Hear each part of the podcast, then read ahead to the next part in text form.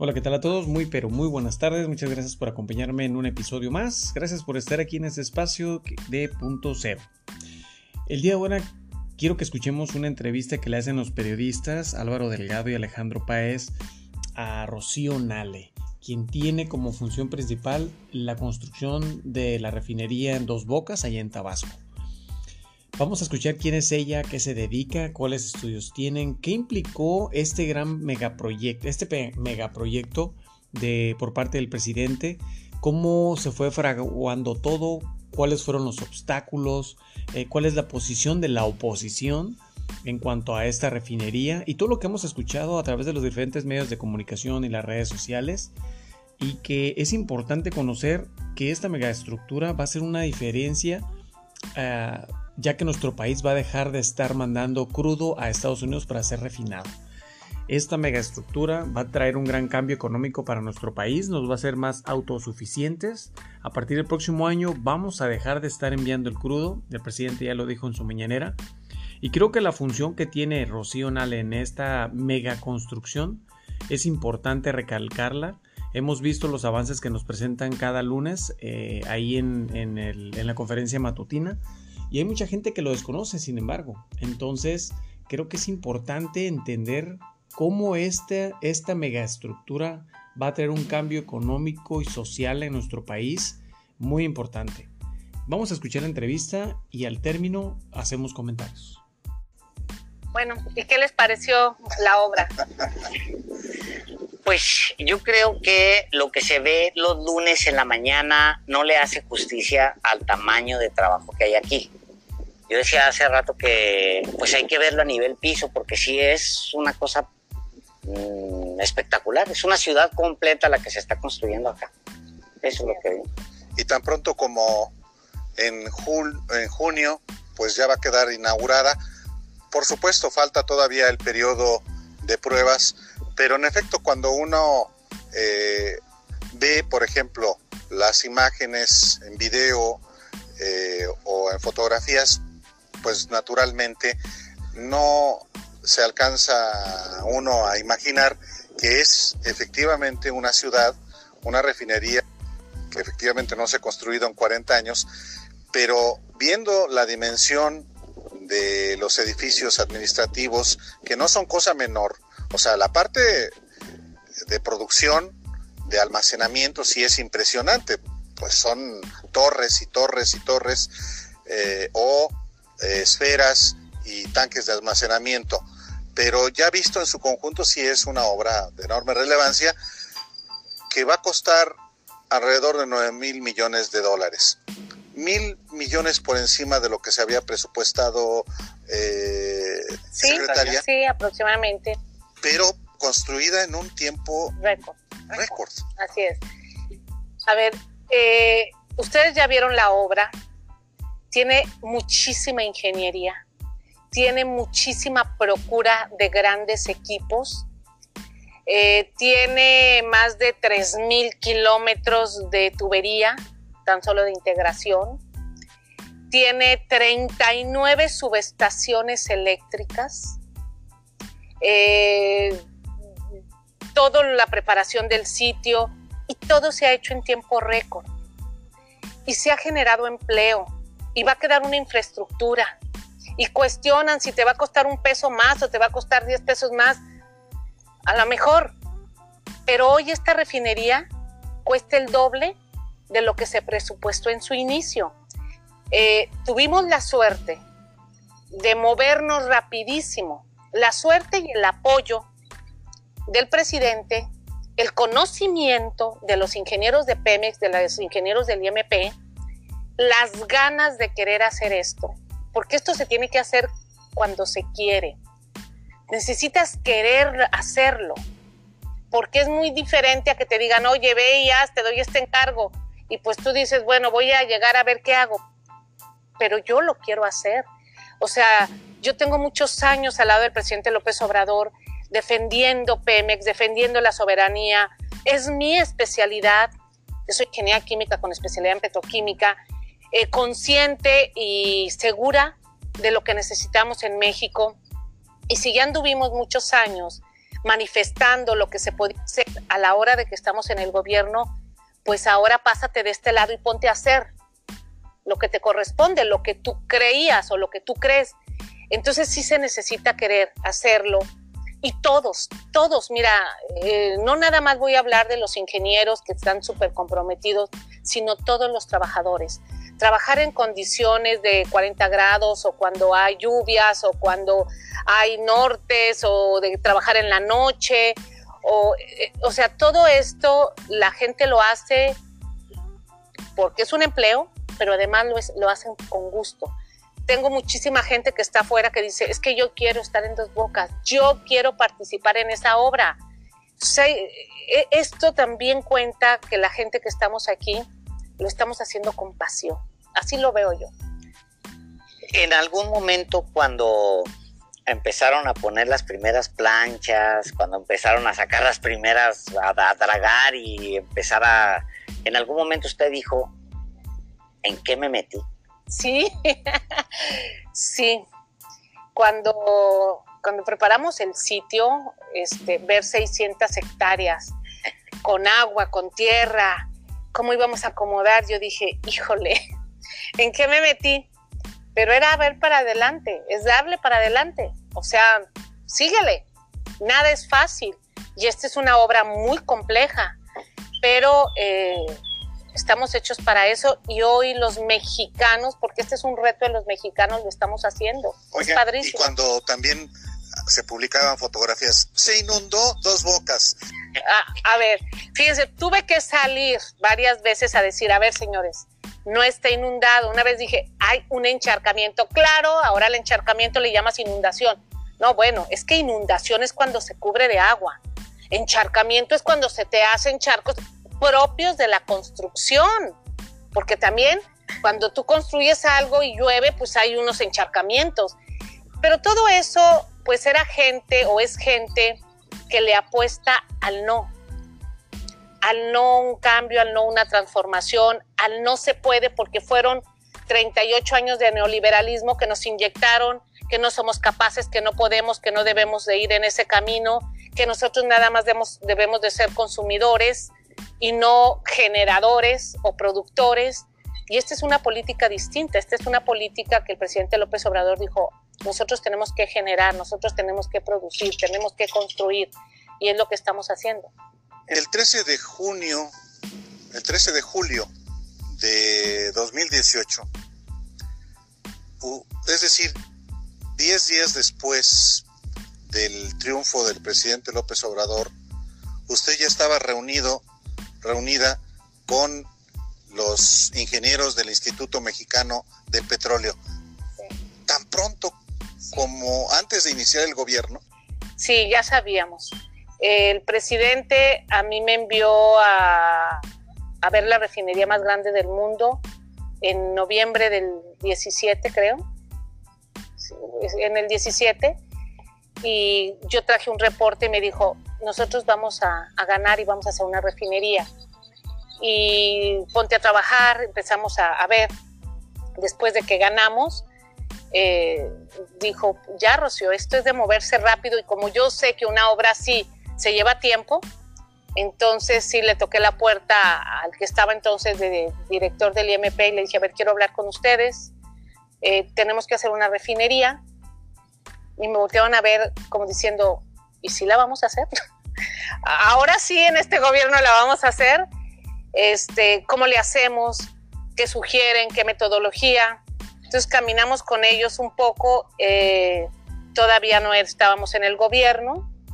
En ese momento yo hablé con el exsecretario Codwell, eh, que era secretario de Energía. Le dije, a ver, eh, voy a permitir que en la, voy a pedirle que en la transición energética me permita de una vez meterme al IMP, meterme a Pemex, porque pues necesitaba este, ya tener el, contacto.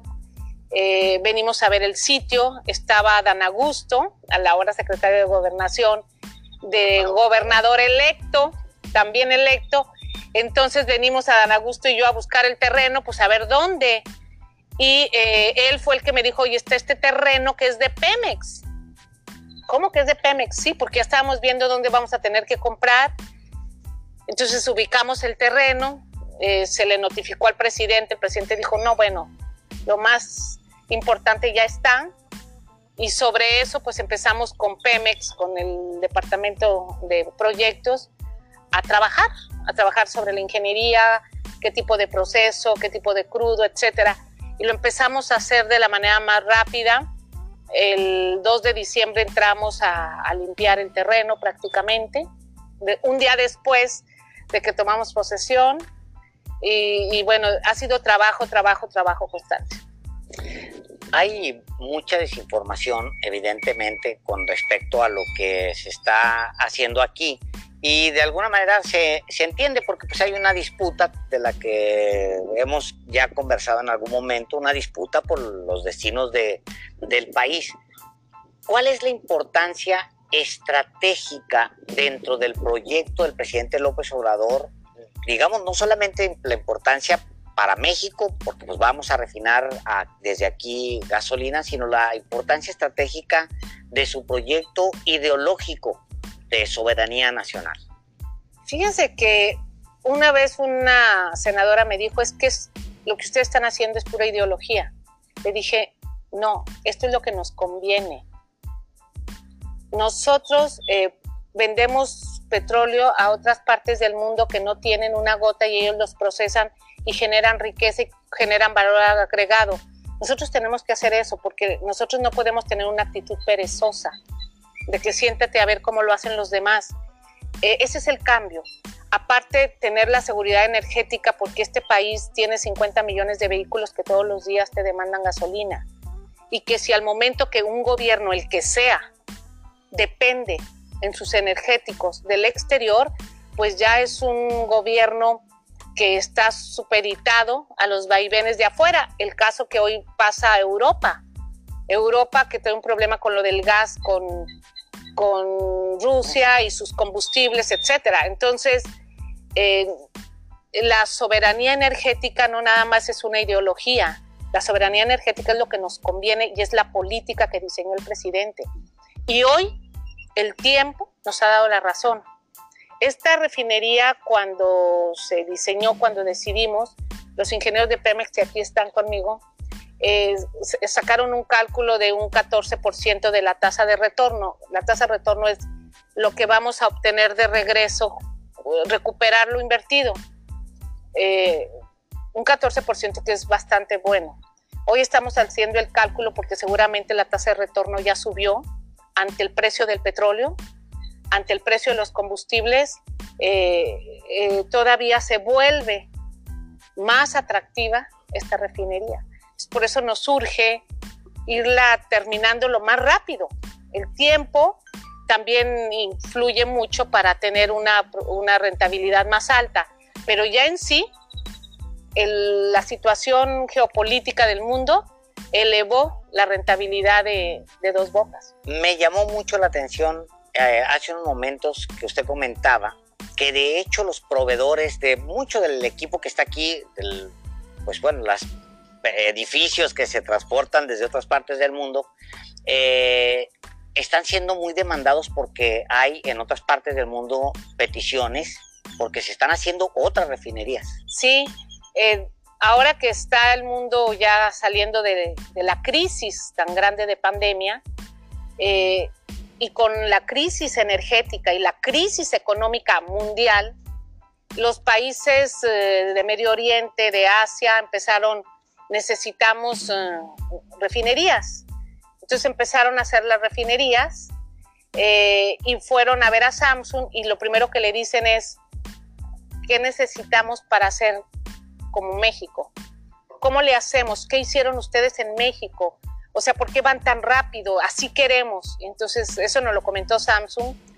Samsung le dijo, bueno, es que México aprovechó la pandemia. Cuando todo el mundo estaba parado, ellos estaban trabajando, ellos salieron al mundo. Y el presidente está muy metido en el proyecto. Tan es así que a su ministra de Energía la tiene aquí. Eh, eh, que de eso no se da en otras partes del mundo tan fácil.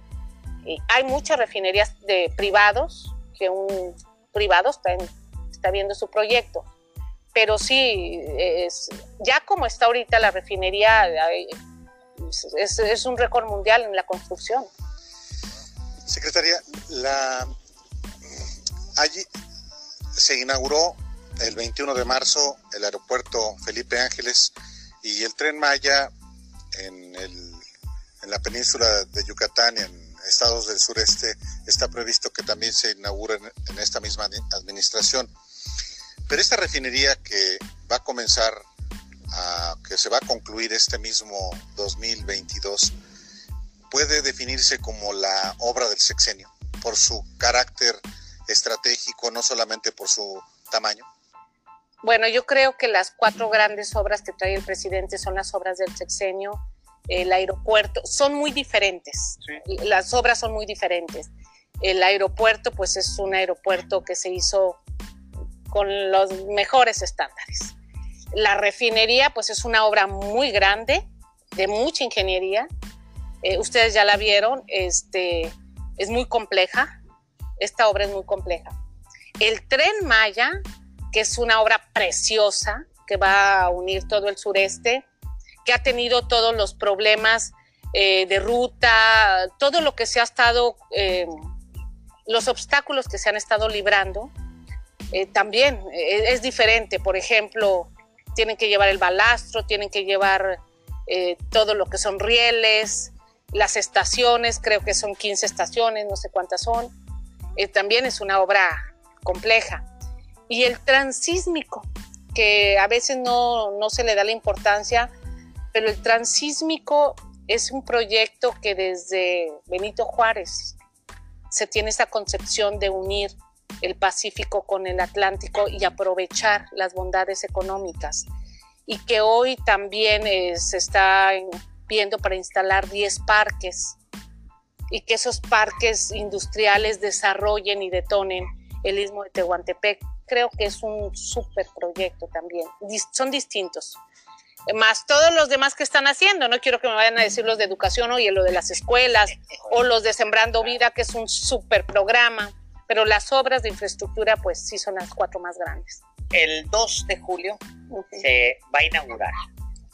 Eh, no se va a abrir una llavecita y va a salir ya gasolina. Ya no, no, va, no hay que esperar eso porque ahora le echan mucho al, a Laifa de que pues, hay muy poquitos aviones, pues sí, se acaba de inaugurar, pues que ahí están construyéndose las rutas. Aquí el, el 2 de julio marca el inicio de un proceso que cuánto tiempo va a durar. El proceso de pruebas y arranques. Son más de 90 mil equipos que hay aquí que hay que probar todos en una sincronía como si fuera una máquina de, reloj. Eh, tiene que irse dando. Nosotros queremos hacerlo de la manera, pues lo más rápido. Es que aquí también tenemos gansos y tenemos pavos reales. Y bueno, se vinieron a la sombrita. Sí, estamos en la refinería y sí hay gansos y hay pavos reales. Sí. Y, hay espejos de agua, y hay fuentes, y, hay prados, y hay flores. Pues sí, una y hay pasillos para bicicletas, y hay corredores, en fin. Así es. Eh, bueno, eh, nosotros vamos a tener que arrancar. Eh, se empieza primero con la... Eh, hay que producir vapor. Todas las líneas se llaman barridos de líneas que se, por dentro se hace con vapor. Entonces empieza todo eso y lo tenemos que hacer con la estricta seguridad. O sea, aquí lo que manda en el arranque es la seguridad. Que no sea por rápido, córrele a ver cómo le haces y que vayamos a tener un problema. Esta refinería ha corrido con muchísima suerte y yo espero que siga así y, están todos los elementos para hacerlo así. Entonces, eh, quisiéramos, ya lo hemos platicado con la gente de Pemex, que quisiéramos que en diciembre de este año, de este mismo sí, poder decir, híjole, metimos el primer barril de petróleo, sería padrísimo. Entonces, ese es nuestro objetivo. Sin embargo, lo que nos va a mandar el ritmo es la seguridad de cada equipo. ¿Qué quiere decir? Si pusimos, no sé, bombas, válvulas y una bomba o una válvula no abre, no da el flujo, se atoró, no es la especificación, etcétera. Bueno, la especificación sí es, porque aquí se cuidó todo. Entonces es cámbiala, sustituye la bomba, vuelve a probar o abre la bomba, o sea, se tiene que hacer lo que se tiene que hacer. pero eh, yo confío que, esto vaya lo mejor posible. Finalmente, de mi parte, eh, secretaria, una obra de esta magnitud implica muchas complejidades, pero también implica posibilidades de hacer negocios, no solamente los lícitos, negocios al amparo del poder. Eh, en, ese, en ese sentido, ¿qué garantías existen de que todo ha sido realmente transparente y que todas las cosas se han hecho de manera eh, adecuada, no solamente en términos de, del uso de recursos públicos, porque esto está hecho no de deuda, no de otro tipo de inversión, sino de, de recursos fiscales de los mexicanos. Eh, eh, ¿qué, tanta, qué garantía existe de que esta ha sido así y que también no ha habido negocios particulares ilegales? Claro. Fíjense, tenemos, estamos en el ojo del huracán. Eh, no nada más es la crítica de que si podemos o no podemos, sino la crítica personal desde empiezo. Bueno, empiezo desde el presidente, que si el presidente, que si la secretaria, que si los ingenieros de Pemex. Entonces, nosotros, eh, hay una filial de Pemex, el que está llevando este proyecto es una filial de Pemex, se abrió para que se pudiera agilizar las compras, para que se pudiera dar las invitaciones. Aquí hay puro personal, pura, eh, pura gente que es especialista por ejemplo, vamos a licitar las esferas de almacenamiento. Si lo abríamos, se iban a meter 60 personas, aunque no tuvieran experiencia. Entonces dijo, a ver, ¿cuáles son los mejores tanqueros del país? Se buscaron y se dieron las invitaciones restringidas de acuerdo a lo que marca la propia ley de obras públicas, porque la filial nos permite. Tenemos el acompañamiento de la Auditoría Superior de la Federación. Yo le pedí al auditor, le dije, ayúdeme, yo quiero que usted nos vaya acompañando, eh, porque si hay algo, pues qué mejor que usted me lo diga. La verdad, hemos contado con ellos muy bien. El propio órgano interno de control de Pemex. Eh, traemos auditorías, este, es un mundo. Tan solo se cerró la auditoría del 2020, del 2020 la Auditoría Superior de la Federación y de 30 mil millones de pesos eh, nos hicieron observación solamente de 58, de 58 millones de pesos que ya lo subsanamos, que ya lo subsanamos. A ver, aquí esto, esto, esto, o sea, se ha ido cuidando. Yo estoy aquí muy al pendiente porque tengo esa responsabilidad. Eso me lo pidió el presidente. Me dijo, tienes que estar pendiente, tienes que estar viendo, cuidando los recursos. Y hoy, pues aquí está el dinero. Aquí están los trabajadores aquí está eh, la economía. Hoy Tabasco es el país número uno en generación de empleo. Es el que tiene el Producto Interno Bruto más alto de todo el país después de que por 15, 20 años fue el último lugar. Y eso en gran parte pues es derivado de, los trabajos de la refinería. O sea, el dinero se ve. El dinero aquí está, pero independientemente de ello sí tenemos este, órganos auditados. He invitado al secretario de la Función Pública, al maestro Salcedo, que ya vino, eh, y también nos a mí me han apoyado mucho, este, a maestro Salcedo, por favor, si necesitan mandar auditoría, ayúdeme, vengan para acá. Porque cuando dicen, mándame los papeles, es, es un área que ustedes hoy no vieron. Tenemos aquí un archivo impresionante. Se los voy a mostrar ahorita.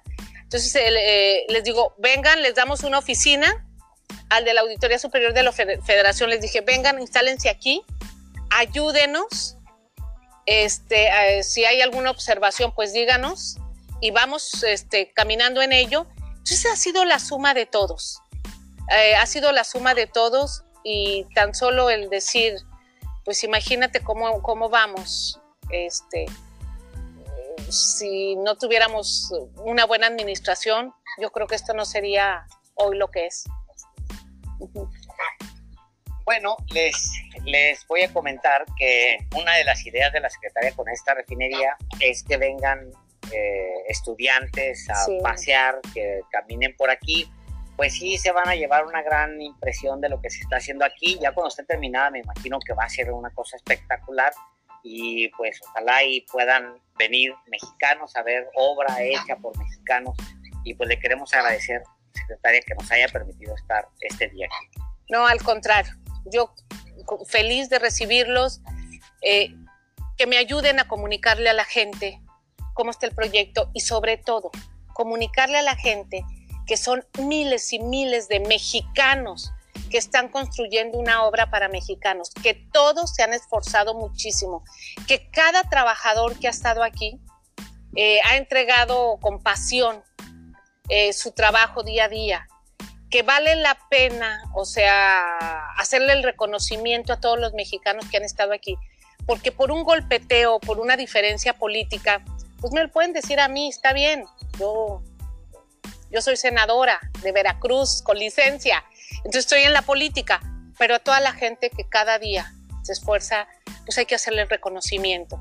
Y sobre todo que estamos aquí. Y ustedes ya vieron, esta es una refinería de todos los mexicanos y nos va a dar mucho gusto recibirlos a todos. Y efectivamente, que escuelas, que grupos vengan a, a ver estas instalaciones. Pues muchísimas gracias. Gracias a ustedes. Gracias.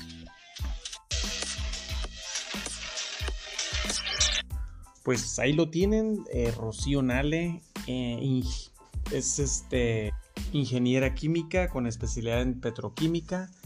Y bueno, nos, nos, cuenta cómo ha sido todo un proceso, cómo, es, cómo ha sido el ir caminando en este megaproyecto, uno de tantos que tiene el, presidente y que ha sido todo un reto y que en tiempo récord se ha estado construyendo y va a estar lista para junio y que obviamente no va a empezar a generar eh, petróleo en ese momento y, gasolinas, porque pues obviamente como comentaba tiene que pasar por el proceso de seguridad, se tiene que ir probando este, equipo por equipo para garantizar al 100% la seguridad de todos los trabajadores que van a estar pues en las instalaciones. Eh, ha sido un proyecto que tuvo muchas complicaciones al inicio y que la oposición aún lo sigue viendo como un proyecto eh, que no era necesario. La oposición, siempre ha estado con, esa, con ese pensamiento de que México no debería refinar petróleo, lo cual pues obviamente como muchos de, todos, de ustedes deben de saber es absurdo, porque es como si dijéramos, es como si estuviéramos produciendo naranjas, miles de naranjas, y las mandamos al extranjero para que alguien más las, las procese y nos, y nos vendan jugo de naranja.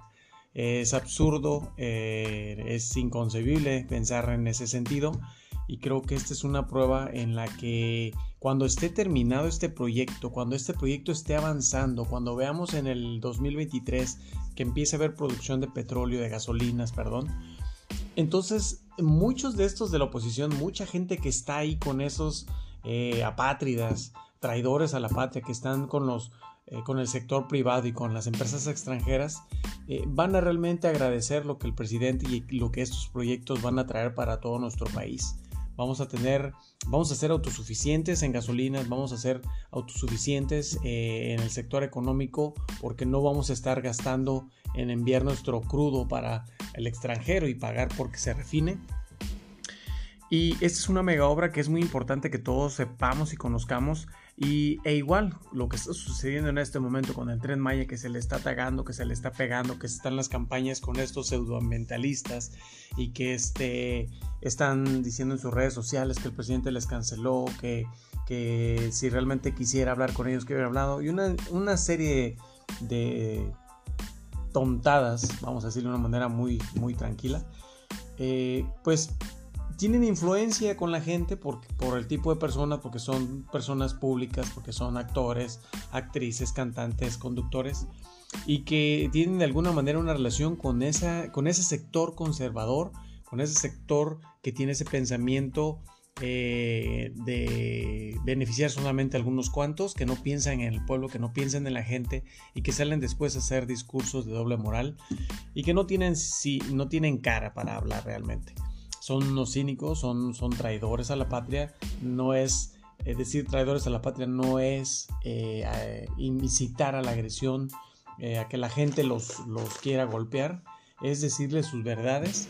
Y no, no olvidemos que en 1960 López Mateos entregó el sector eléctrico energético al país y nos dijo en un discurso que, que dio en aquel entonces que él entregaba y nacionalizaba el sector eléctrico para los mexicanos porque es de los mexicanos, pero que no nos confiáramos porque en tiempos eh, futuros vendrían mexicanos, malos mexicanos, que intentarían de, la manera, de una manera sutil eh, vender nuestros recursos a empresas privadas, empresas extranjeras, y esos son, eh, serían personas traidoras a la patria. Entonces está más que claro, está nuestra constitución inclusive. Eh, pero bueno, aquí lo importante, lo que quería compartir con ustedes es esta gran entrevista que le hacen los periodistas a la ingeniera Rocío Nale y que es importante conocer todo lo que está sucediendo ahí. Y reitero, cuando esta megaestructura esté caminando, esté terminada y esté produciendo, muchos de los que están ahorita apoyando a la oposición se les va a callar la boca. Así pasó con el aeropuerto Felipe Ángeles y así va a pasar con esta megaestructura, así va a pasar con el tren Maya, así va a pasar con el istmo de, Tehuantepec que se está construyendo. Y, y, pues bueno, aunque no lo quieran ver y aunque no lo quieran aceptar la oposición, este es un gobierno diferente este es un gobierno que está trabajando por el país, por la gente y no está trabajando por intereses personales. Las pruebas ahí están, las megaestructuras están ahí y pues bueno, no cabe reiterar que les agradezco su tiempo, gracias por estado aquí conmigo. No olviden de compartir, no olviden de platicar y debatir estos temas que son tan importantes y estemos al pendiente ya que todas estas megaconstrucciones que van a mejorar nuestra vida cotidiana, que van a hacernos, hacer nuestro país más autosuficiente y que van a mejorar nuestra economía, pues es solamente el inicio de lo que queremos para nuestro país. En el 2024 vamos a decidir si queremos que este movimiento, este nuevo partido, eh, si creemos que tienen las personas adecuadas para que continúen con estos megaproyectos o estos cambios tan importantes en nuestro país, pues vamos a salir a ejercer nuestro voto. Y bueno, yo no me queda más que, más que agradecerles. Cuídense mucho y hasta la próxima.